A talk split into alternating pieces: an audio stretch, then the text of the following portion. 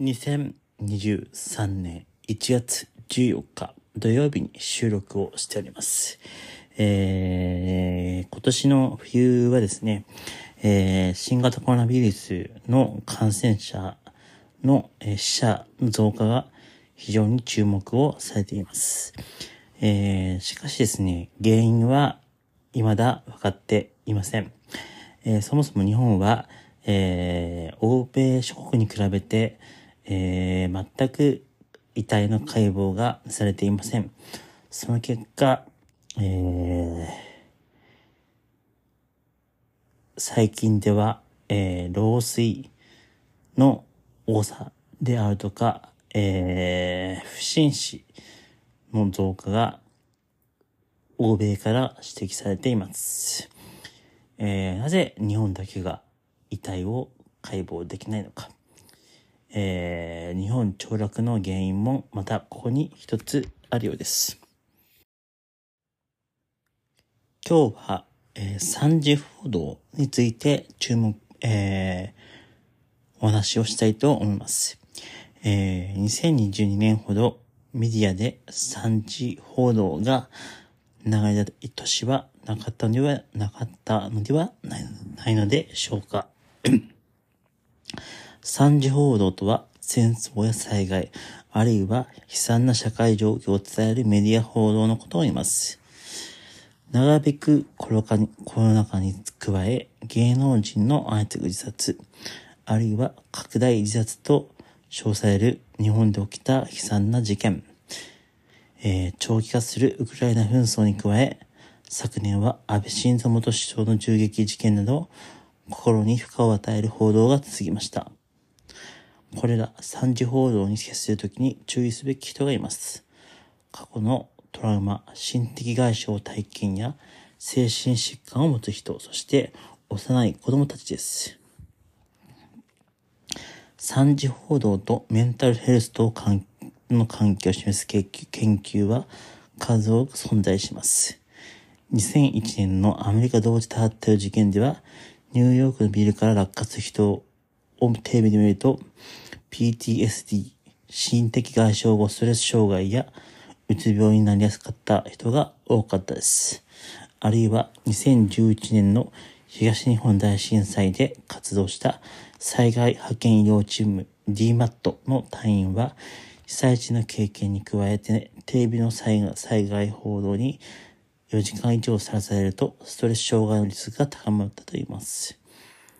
メジャー大学の重村淳教授精神医学は災害というと日本では地震や台風などを考えがち。ただ海外では戦争や原発事故、航空機事故も災害に続けられると指摘しています。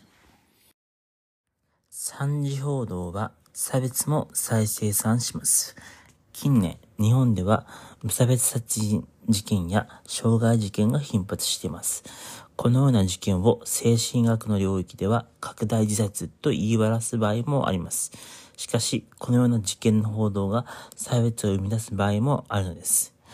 京都アニメーションの放火殺人事件では、容疑者に精神障害があったことを多くのメディアが報道しました。その結果で、その結果として、精神障害者の社会復帰を支える日本精神健福祉協会に対し、自分は引きこもりだが、容疑者と違って物事の判断はできる。次はうちの子かも、との不安な声が多く寄せられたと言います。このようなことに対し、協会側と報道関係者から意見交換会を開催しました。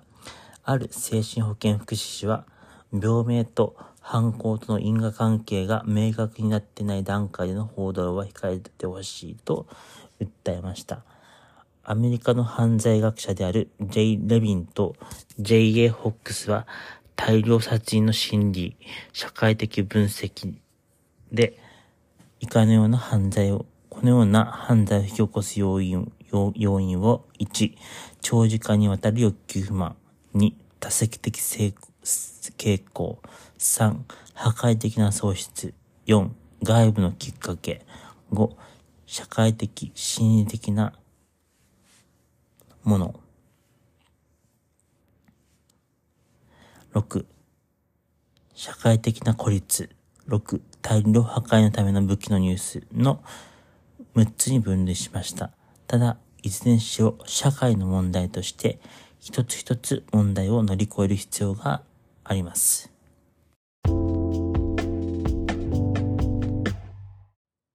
世界を見渡せば、事件報道における様々なガイドラインが存在します。例えば、複数のメディア業界の専門家が作成したレポートでは、特に銃乱射事件の留意点を以下のようにまとめました。1、暴力事件の報道は他者の精神状態や行動に影響を与えることを把握する。2、被害者を支え、将来の事件を防止するために報道する。3、精神疾患に対する誤解や偏見を深めるような報道を避ける。精神疾患の診断が必ずしも暴力と因果関係があるわけではないことや、精神疾患を抱えながら生活している人の人の多くが非暴力である的であることを明示する。4、事件を単純化してセンセーショナルな報道をすることを避ける。暴力行為には複雑かつ複数の動機があることを説明する。被害者を非難しない。他の人が加害者に共感したり、感化されたりする可能性があるため、加害者についての報道は最小限に留める。加害者の写真を過度に拡散しない。ただし、加害者が確保された現場を除く。加害者の写真と被害者の写真とを並べることを避ける。映像の使用は繊細かつ慎重に行う。逆に犯行現場の生々しい映像は使用しない。三次報道による心の対処法としては、まずは適切なメンタルヘルスケアが有効ですが、しかし、日本のメンタルヘルス障害の有病率は8.8%と、イタリア8.2%に次いで低い水準です。他方、フランスでは18.4%、アメリカは26.4%でした。低い有病率の背景には、スティグマとも言える日本独特の様々な社会的偏見が見え隠れします。これに対応する方法として、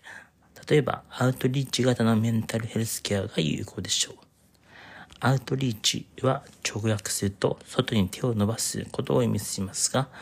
福祉支援の分野では主に支援が必要であるにもかかわらず届いていない人に対し行政や支援機関などが積極的に働きかけて情報、支援を届けるプロセスのことを言います。アウトリーチはメンタルヘルス分野でも近年注目されています。